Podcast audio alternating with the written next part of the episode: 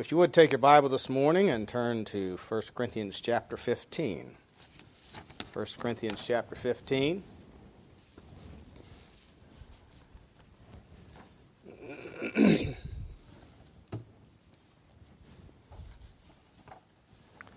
and I'm going to start reading in verse 20, and I'm going to read down through verse 34. 1 Corinthians 15, beginning at verse 20.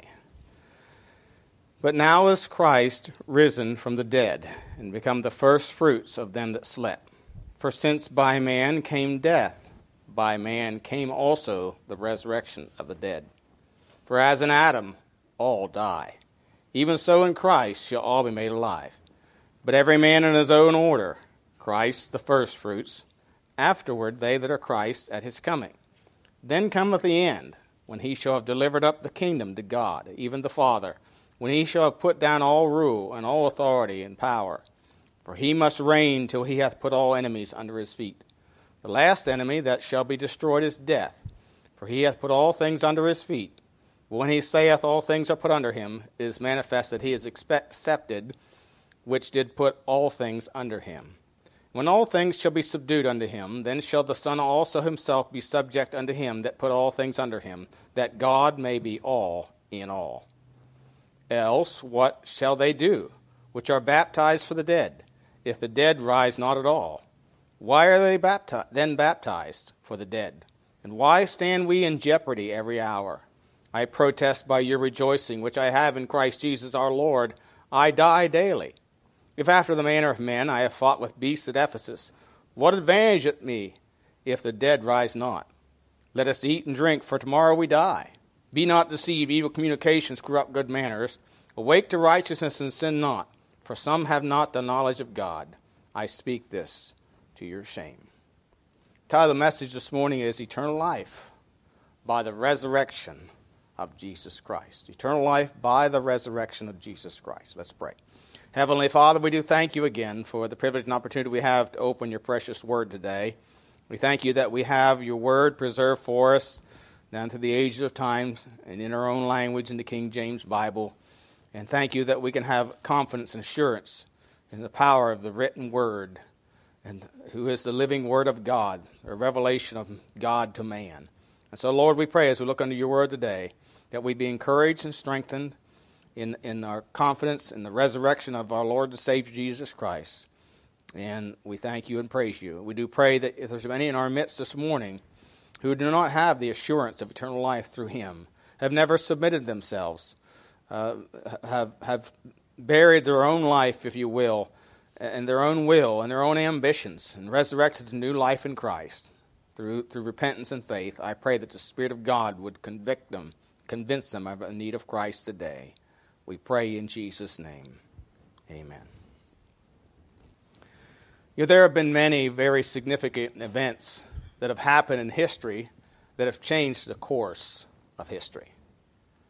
Some talk about the success of D Day being a very uh, influential and changed the course of the world, or the or the the invention of the printing press by Gutenberg. Actually, he really didn't invent printing, but you know he did in Europe, invented the printing press, and it sort of brought the deliverance of the world from the Dark Ages, where literature now became available to the people, and and and and so on. Uh, the American Declaration and War for Independence certainly changed the world. Uh, you know, the U.S. has been a beacon of hope to the world, a protector of liberty, and you know, an exceptional nation, whether some like to admit it or not. But it's been abundantly blessed of God. You know, John Adams was right when he said, "quote Through all the gloom, and there was gloomy days. Those were gloomy days during the War for Independence." But he said, "quote Through all the gloom, I can see the rays of ravishing light and glory." I can see the end is worth all the means. Unquote. He was right. But I'm going to make a very bold and declarative statement, a dogmatic statement here, but I believe the most significant, life changing event that ever happened in history of mankind or the world is the resurrection of Jesus Christ. You know, He has given hope to mankind an expectation of eternal life. It has delivered men and women from the power and darkness of sin. to receiving mercy and grace of Almighty God. It has given a man a, a purpose that is eternal, something or someone who is real to live and die for. It has made more people kind, loving, willing to sacrifice themselves for others, that others may know of that same resurrection power of Jesus Christ. Yes, through all the gloom of the crucifixion of Christ, he also saw the glory that would follow.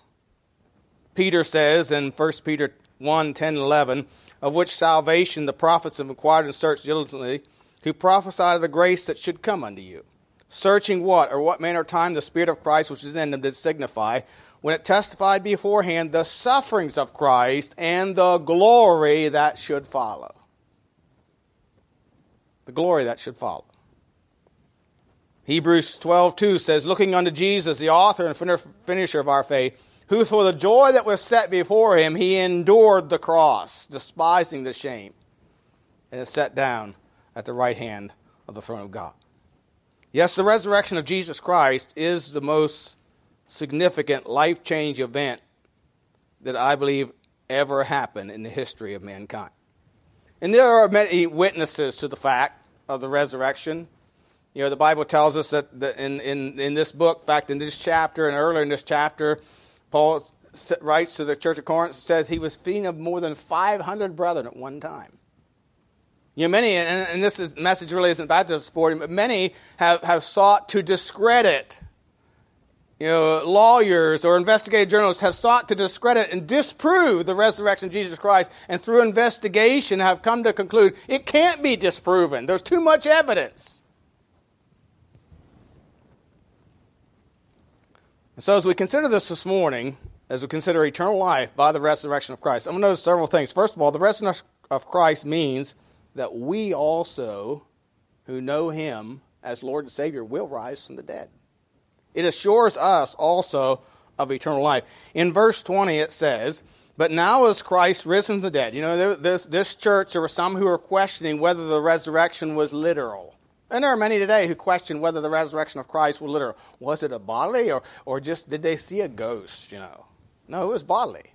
He said, Reach hither thy hand into my side, and, and, and, and into my hands and into my side, and see and believe. It is I. Be not afraid. So now is Christ risen from the dead and become the first fruits of them that slept.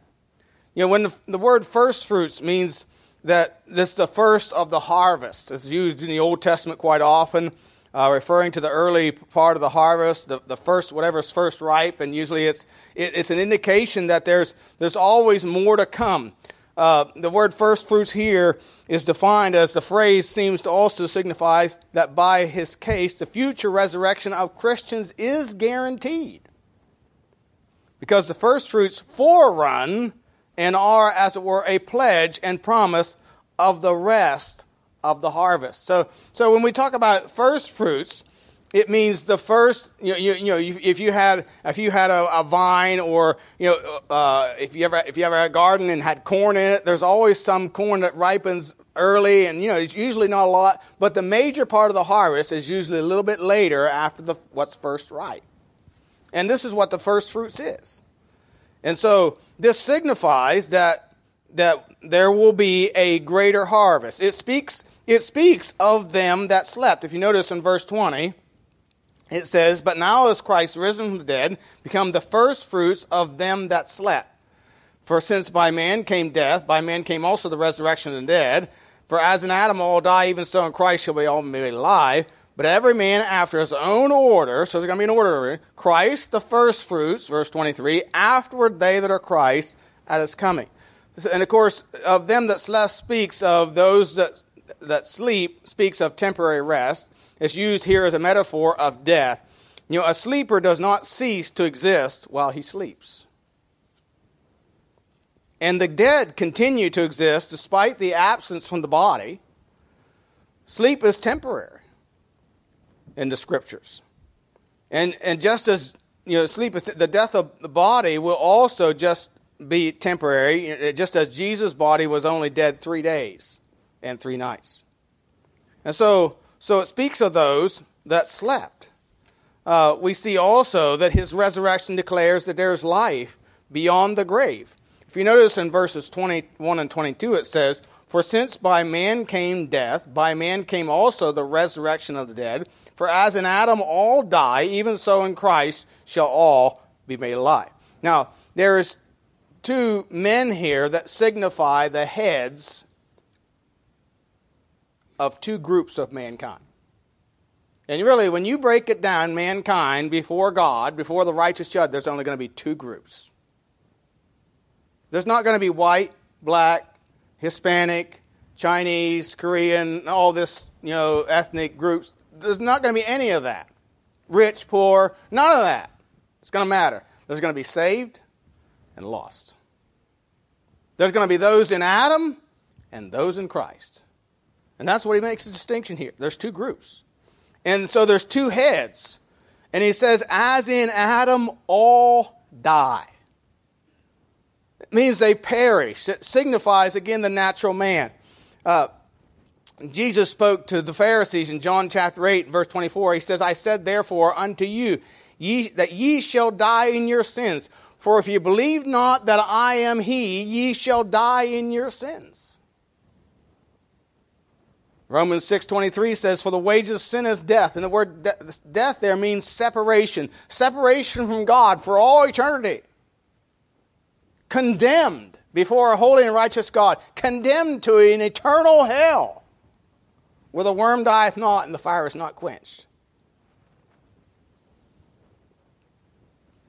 Luke 13:3 Jesus said to the to the Pharisees except ye repent ye shall all likewise perish Again, that's speaking of eternal death.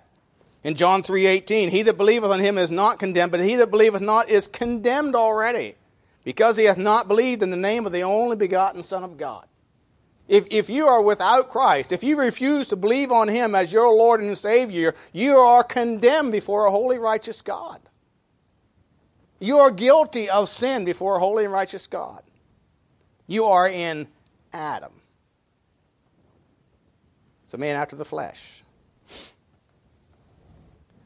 You know, Hebrews 11 6 says, without faith, it is impossible to please him. You know, it's impossible to please God without faith.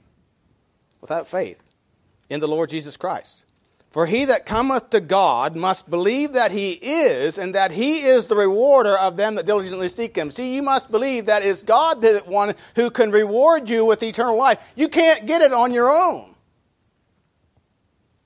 Without faith, it's impossible to be made acceptable before God. Without faith. But we see also, it says, as in Adam all die, and we see the opposite of that. Even so, in Christ shall all be made alive. They'll all be made alive. That made alive means to be quickened, to be reanimated, or, or to restore to life, if you will, is what that word means. Is, is to be delivered from death, to be delivered from condemnation. When we put our trust in the Lord Jesus Christ as the only hope of eternal life, we were as we are as it were restored to a relationship with God which was lost through sin.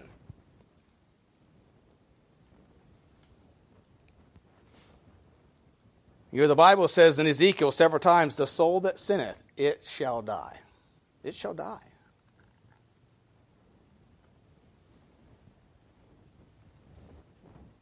In verse 21, 21 here says, For as in Adam all die, even so in Christ shall all be made alive. Uh,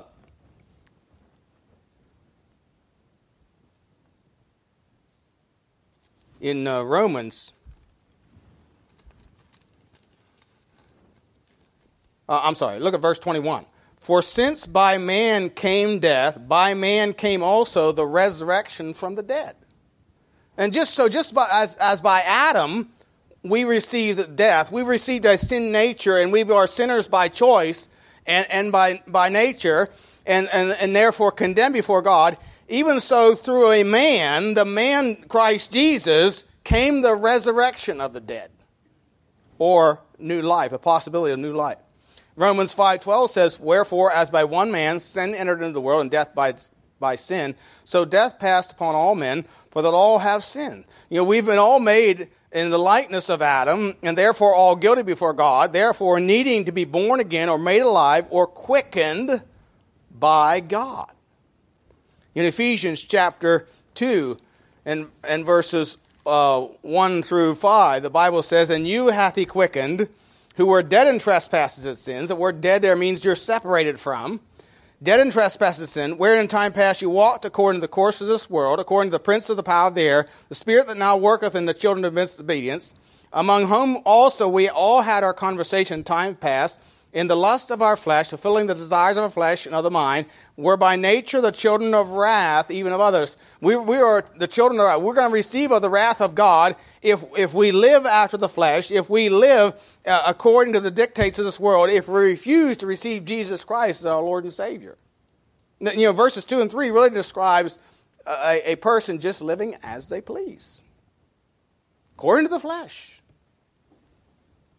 But God, verse 4 says, who is rich in mercy, for his great love wherewith he loved us, even when we were dead in sin, hath quickened us together with Christ. By grace are you saved. And hath raised us up together and made us sit together in heavenly places in Christ Jesus, that in the ages to come he might show the exceeding riches of his grace and his kindness toward us through Christ Jesus. For by grace are you saved through faith, and that not of yourselves is the gift of God, not of works, lest any man should boast. You see, we're all born in sin. We're all, we're all born in Adam. We have the sentence of death in ourselves. But in Christ, because our Savior rose victorious from the dead, we too can have life if we will put our faith and trust in, in His work on Calvary's cross for our sin. Put our trust in Him. He gives us life, eternal life. We be made alive. Again, the wording is important made alive. Therefore, being justified by faith, that means we're declared righteous. We're made righteous by God, not of ourselves, but by Him through the sacrifice of His Son. And so, therefore, we can be all be made alive in Christ Jesus. So the resurrection declares there is life. There's a life available beyond the grave for those who receive the Lord Jesus Christ as their Lord and Savior. We see also this morning that the resurrection of Christ means that he will return, as he said. If you notice in verse 23, it says, But every man in his own order. It's talking about resurrection here. Christ the first fruits. So that's talking about when Christ rose from the dead and he and he brought forth the first fruits. There were some that Old Testament saints that come out of the grave and and and, and went to heaven with him when he, took them to heaven with him. And and then it says, and afterward they that are Christ at his coming.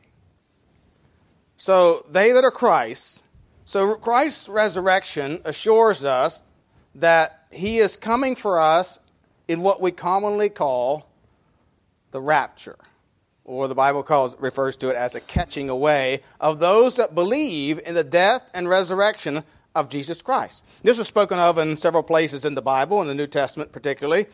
In verses 51 and 52 of 1 Corinthians 15, 15 it says, Behold, I show you a mystery. We shall not all sleep. In other words, we're not all going to die. There are going to be some living. At the time when Jesus returns for his own, there's going to be some living. We may be that generation that's living.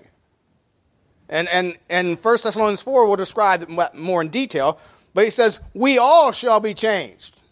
We may be living, but this old corruptible body has to be changed. To be like, uh, made like unto this glorious body. So, see, so you mystery. We shall not all sleep, but we shall all be changed. In a moment, in the twinkling of an eye, at the last trump, for the trumpet shall sound, and the dead shall be raised incorruptible, and we shall be changed. He says. Now, in 1 Thessalonians chapter 4, there's, there's a few more details concerning this event, which we are looking forward to, those of us who believe in Christ. 1 Thessalonians 4, verse 13 through 18 says, But I would not have you to be ignorant, brethren, concerning them which are asleep. So he's talking about those who have died in Christ. And, and so, you know, when we're talking about those that are asleep, that, that indicates that they're still living. If, they're not, if they weren't living, you know, some people think that, you know, once you die, it's just, that's just it. You, you cease to exist. If you cease to exist, why are we talking about them? There's no such thing as annihilation. Neither is there soul sleep. But anyway, no, he says, which are asleep, that you sorrow not as others which have no hope. For if we believe, and here's the key word, if we believe, if we trust in the Lord Jesus Christ, our Lord and Savior, that Jesus died and rose again. We have, so we have, we have to believe in the, resur- the death and resurrection of Christ. Even so, them also which sleep that have died in Jesus will God bring with him. For this we say unto you by the word of the Lord, that we which are alive and remain unto the coming of the Lord shall not prevent them which are asleep. For The Lord himself shall ascend from heaven with a shout, with the voice of the archangel, with the trump of God, and the dead in Christ shall rise first.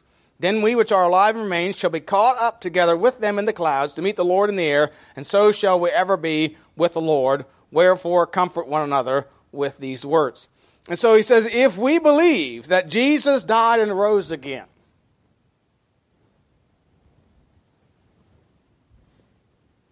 that's the key. We have to believe in the resurrection of Jesus Christ.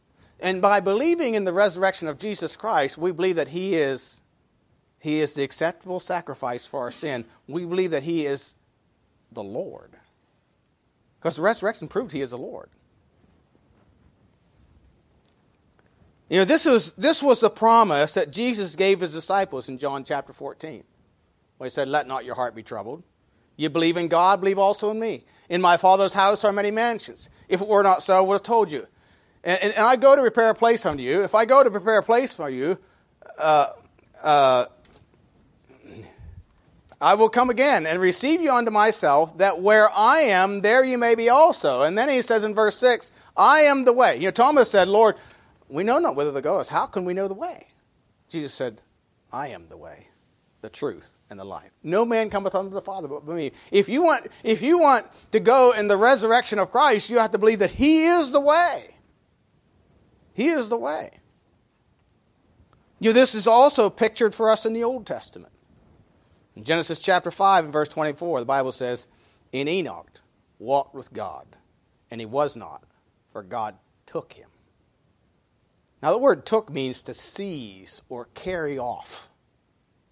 So God kind of seized Enoch and carried him off. You know, that we know from Genesis chapter 5, 6, and 7 that this was a very wicked time right before the flood. Noah's preparing the ark. But God took Enoch. He caught him out before he brought judgment into the world by the flood. You know, the word in verse 17 of 1 Thessalonians 4, where it says caught up, means to seize, to carry off. The same thing that Enoch happened to Enoch. God carried him off.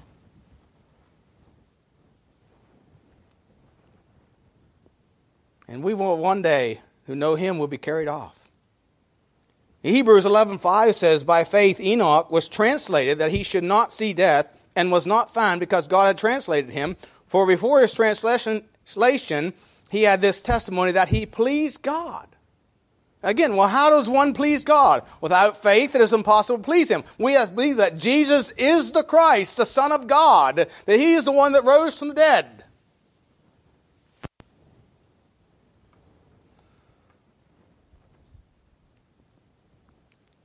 So we believe. We please God by believing on and receiving the sacrifice of His Son for our sin. You know, God did not suffer Enoch to see or experience the judgment of God poured out upon wicked men and women who had rejected Him. He did not suffer him. See that?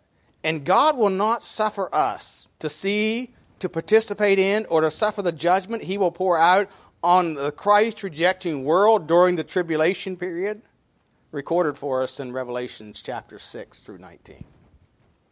You know, Revelation chapter 6 through 19 talks about some very catastrophic times. Death and destruction is everywhere. And it's very evident that the world knows that it's God judging them in his wrath. In fact, they said, the kings, they, they said, hide us from the wrath of the Lamb.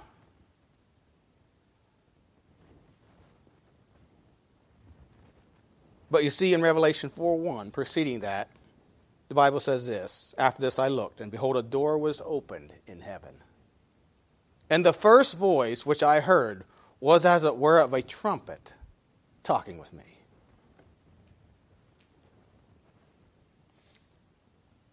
Trumpet. You know, verse 16 of 1 Thessalonians says, For the Lord himself shall descend from heaven with a shout, with the voice of the archangel, with the trump of God. 1 Corinthians 15 says, The trumpet. You'll hear the sound of a trumpet. And Revelation 4 says, I heard the voice as it were a trumpet talking with me, which said, Come up hither, and I will show thee the things which shall be hereafter.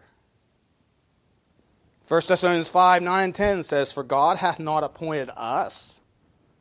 You know, Paul's there writing to the church at Thessalonica, and he, and he says, God, look, God hasn't appointed us to to the wrath, but to obtain salvation, or that word salvation means deliverance by our Lord Jesus Christ, who died for us, that whether we wake or sleep, we should live together with him. Ye, God had not appointed us to see the death and destruction of the wicked mankind, and he will take us away as he took Enoch away, before that time of judgment comes. God will not pour out his wrath on his own people.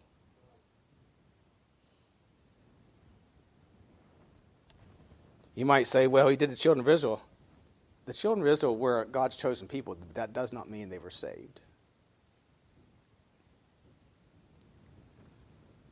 And so we see here the resurrection of Christ means he will return as he said. Then to notice a third thing. The resurrection of Christ means also that he will reign. That he will reign. Verses 24 through 28. And I want you to notice how many times it talks about putting down or putting under or made subjection. It says that over and over in these, these four verses. Verse 24 Then cometh the end, when he shall deliver up the kingdom to God, even the Father, when he shall have put down all rule and all authority and power, for he must reign till he hath put all enemies under his feet. The last enemy that shall be destroyed is death. For he hath put all things under his feet, but when he saith all things are put under him, it is manifest that he is accepted which did put all things under him. And when all things shall be subdued unto him, then shall the Son also himself be subject unto him that put all things under him, that God may be all in all. You know, the word put down means to cause a person or thing to have no further efficiency, to deprive of force, to deprive of influence. To, to, you know, it has the power to bring to naught to make of none effect. So, so the Lord Jesus Christ, what he's saying here, has the power to make of none effect all rule, all authority, all power. You know, there's a lot of people that are in this world that are flexing their muscles right now against mankind and against God.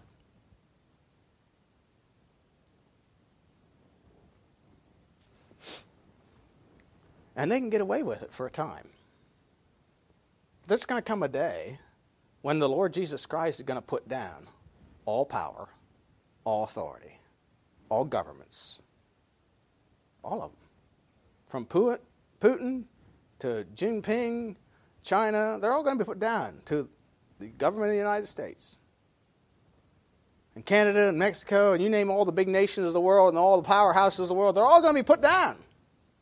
All these kingdoms are going to be brought to naught and those wicked kings are going to be the ones in Revelations crying out, you know, and, and hiding under the rocks and the hills and saying, Hide us from the wrath of the Lamb.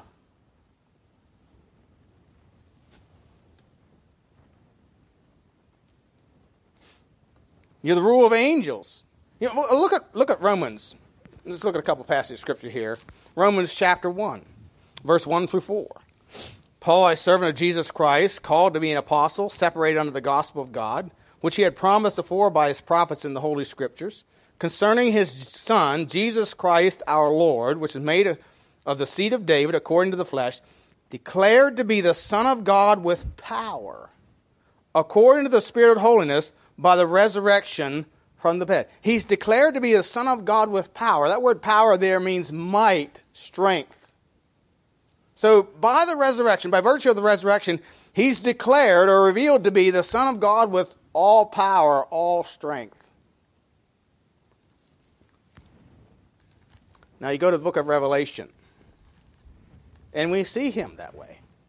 The book of Revelation reveals really the true person of Jesus Christ.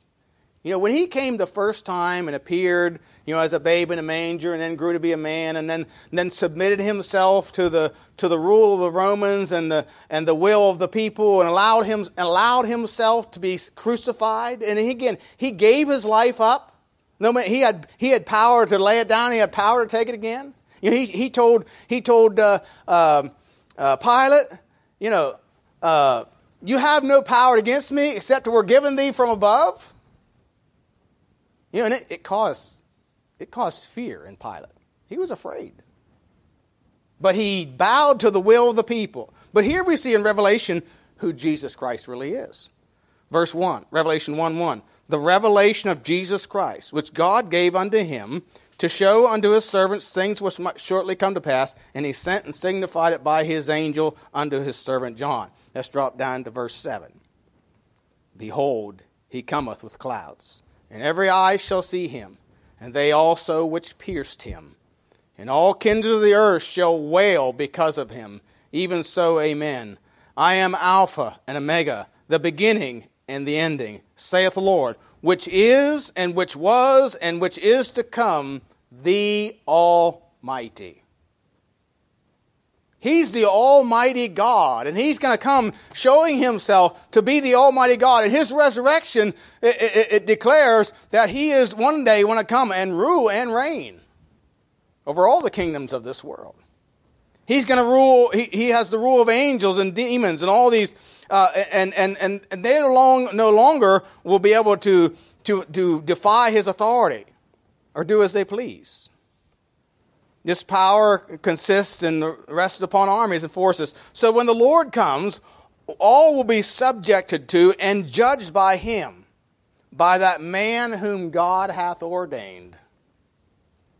As Paul told us in Acts chapter 17, the one who will judge the quick and the dead. In fact, look at 2 Thessalonians chapter 1 and verses 7 through 12.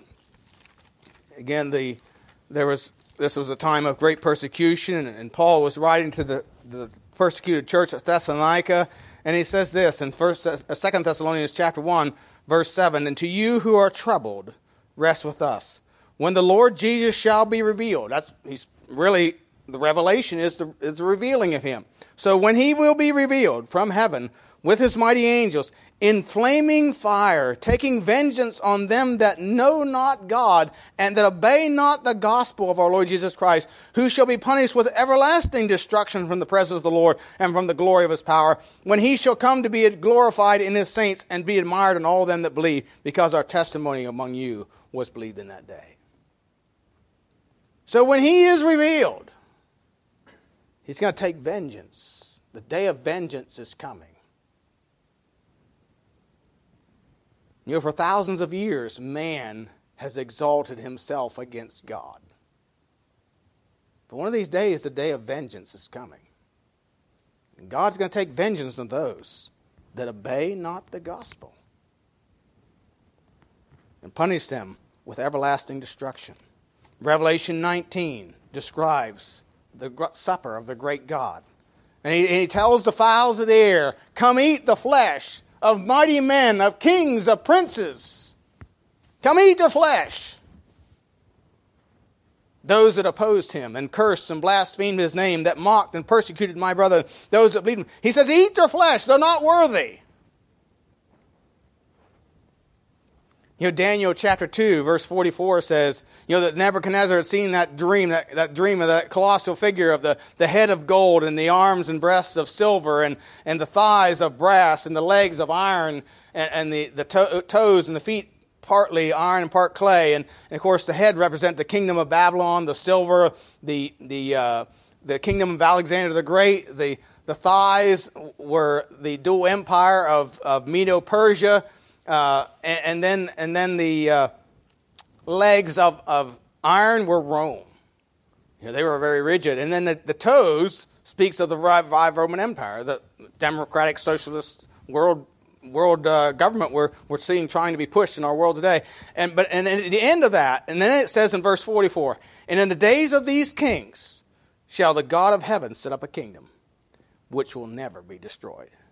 And the kingdom shall not be left to other people, but it shall break in pieces and consume all these kingdoms. See, he's going to put down.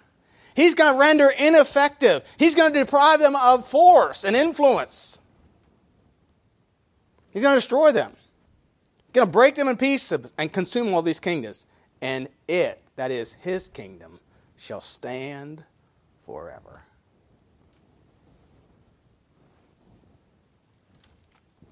You know, in 1 Timothy chapter 6, verses 13 through 16, Paul says to young Timothy, I give thee charge in the sight of God, who quickeneth all things, and before Christ Jesus, before Pontius Pilate, witness a good confession Thou wilt keep this commandment without spot, unrebukable, unto the appearing of our Lord Jesus Christ, which in his times he shall show who is the blessed and only potentate.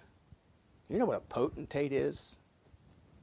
You know, the, the Pope claims to be the potentate of Christ, the vicar of Christ.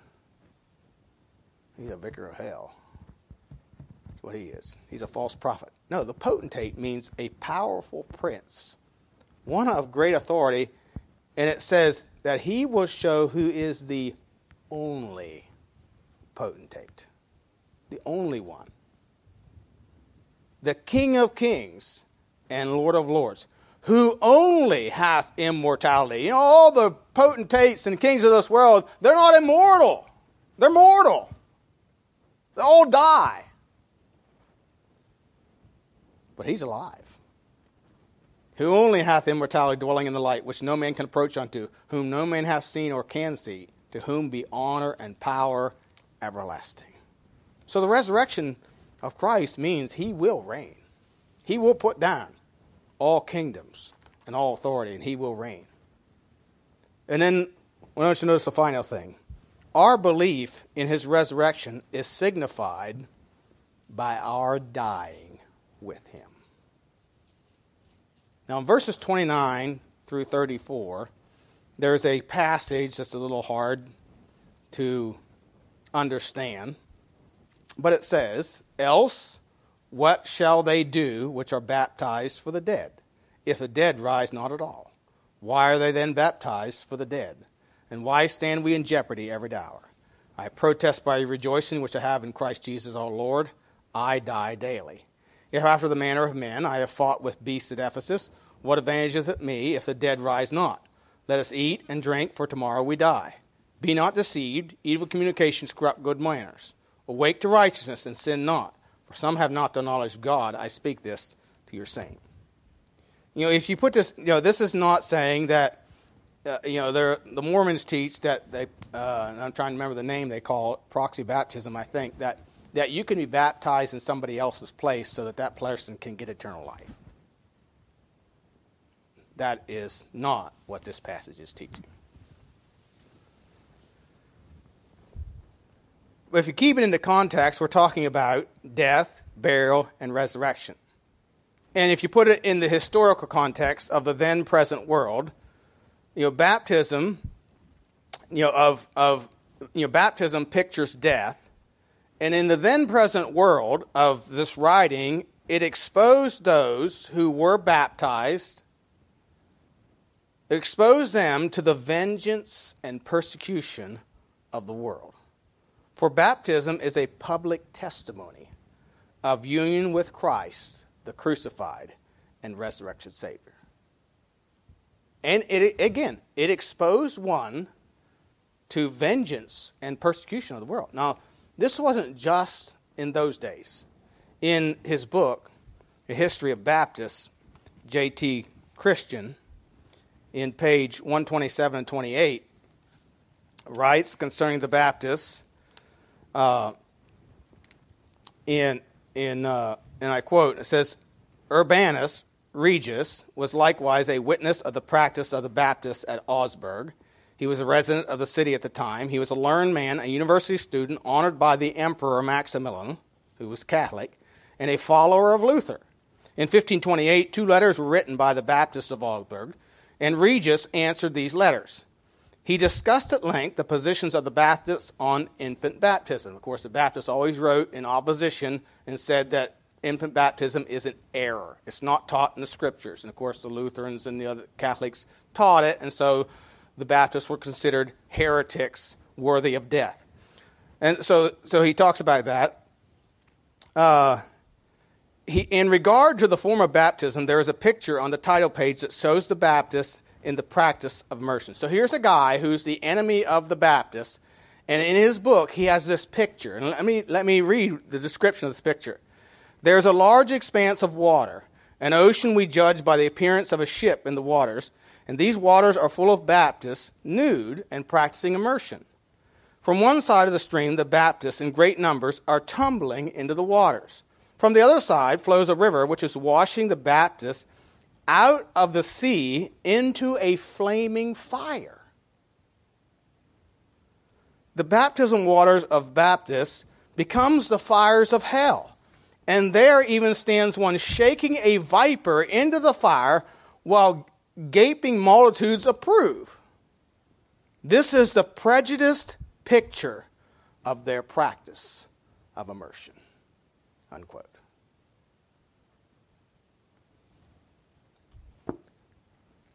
You know, to those in the Middle Ages, to be baptized in a Baptist church exposed you to great persecution, burning at the stake, or other forms of torture. You see, Jesus said they hated me and they'll hate you. It meant, to them, it meant loss, hardship, suffering, and sometimes death. And that's why Paul says in verse 31 I die daily. I have to die daily. I have to give up my own life daily. Because there is a reality that I may die today for what I stand for, for what I believe, for believing in the resurrection of Jesus Christ and being baptized, burying my own life and resurrection to new life in Christ, testifying to the world that I believe in the resurrection of Christ could cost me my life. And what he's saying is the others who are baptized after me are kind of like replacing those that are dying.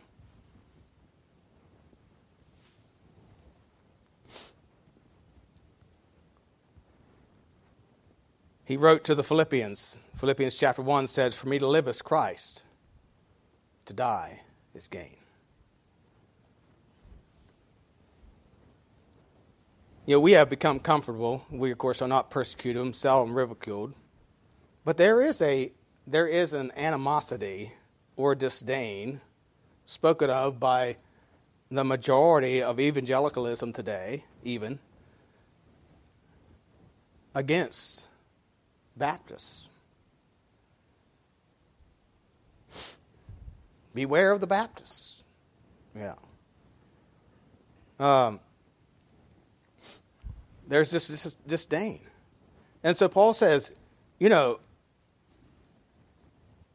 our belief in his resurrection is signified by our willingness to die with him, our willingness to bury my life, to testify to the world that I'm bearing my life and I'm resurrecting to new life in Christ. That's what baptism pictures.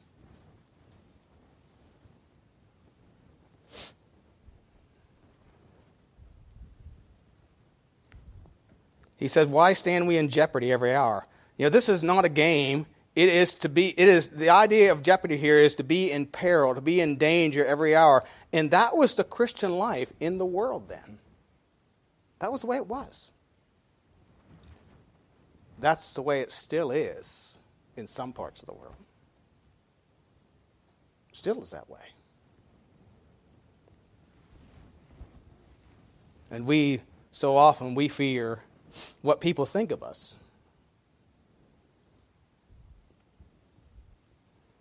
You know, the modern Christian attitude is I'm not putting my life in danger. I'm not going to suffer for someone else. I don't want to be different. I don't want to die to self. But the reality is, without a willingness to die to self,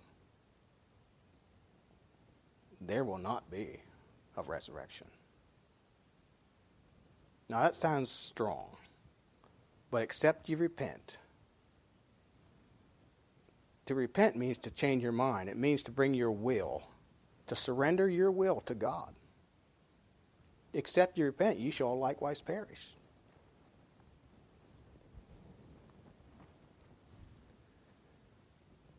In verses 32 through 34, he goes on and says, If after the manner of men I have fought with beasts at Ephesus, what advantageth it me if the dead rise not? Let us eat and drink, for tomorrow we die. Be not deceived. Ye communications corrupt good manners. Awake to righteousness and sin not, for some have not the knowledge of God. I speak this to your shame. You see, if there isn't a resurrection, a resurrection, why would I risk my life? Paul says. We said, I die daily. Why? Because of the resurrection of Jesus Christ. I am willing.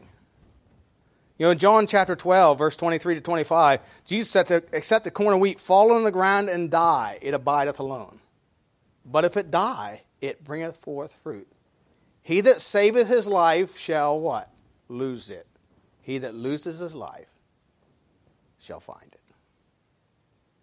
If you're not willing to surrender to, to, to die to self,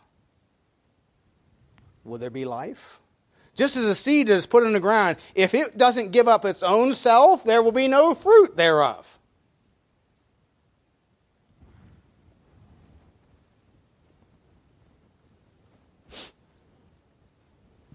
You know, there's, there's interesting wording there in John, John chapter 12. It, it says this He that loveth his life shall lose it, and he that hateth his life in this world shall keep it unto life eternal. I thought about that a little bit. Do you hate your life? Oh, Pastor, no, you're not supposed to hate yourself. That's really not what it means. What it means is this Are all relationships submitted to and subject to the will of the Father?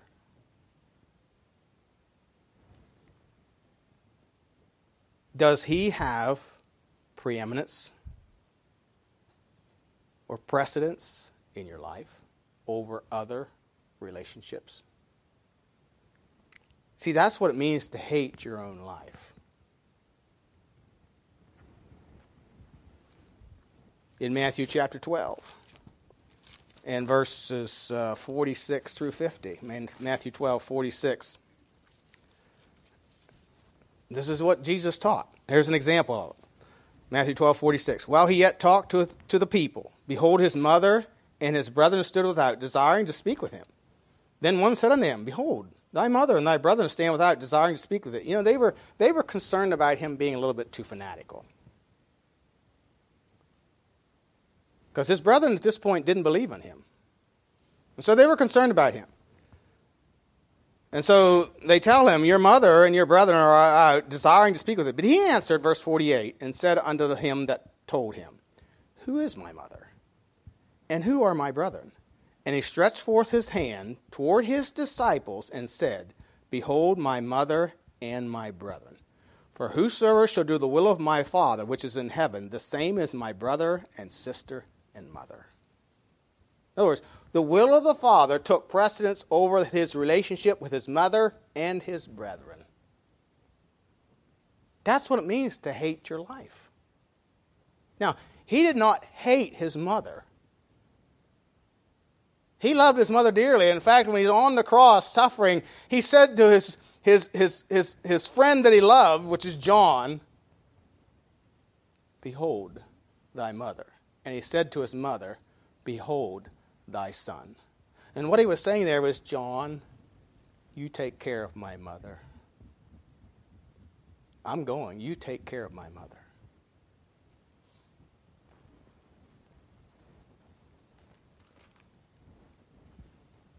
You see, our belief in the resurrection signifies our dying with him by baptism, burial in water, and resurrecting to new life. That's what baptism pictures. Do you have the resurrection life? A life of God through the Son of God and his sacrifice for your sin? Are you in him who is life? Have you been born again? You know, as in Adam all die, even so in Christ shall all be made alive. You know, we can only have eternal life by the resurrection of Jesus Christ. Belief. Those that believe that he died and rose again have assurance and confidence of eternal life. Do you have that assurance today? Have you submitted yourself to him? Let's pray.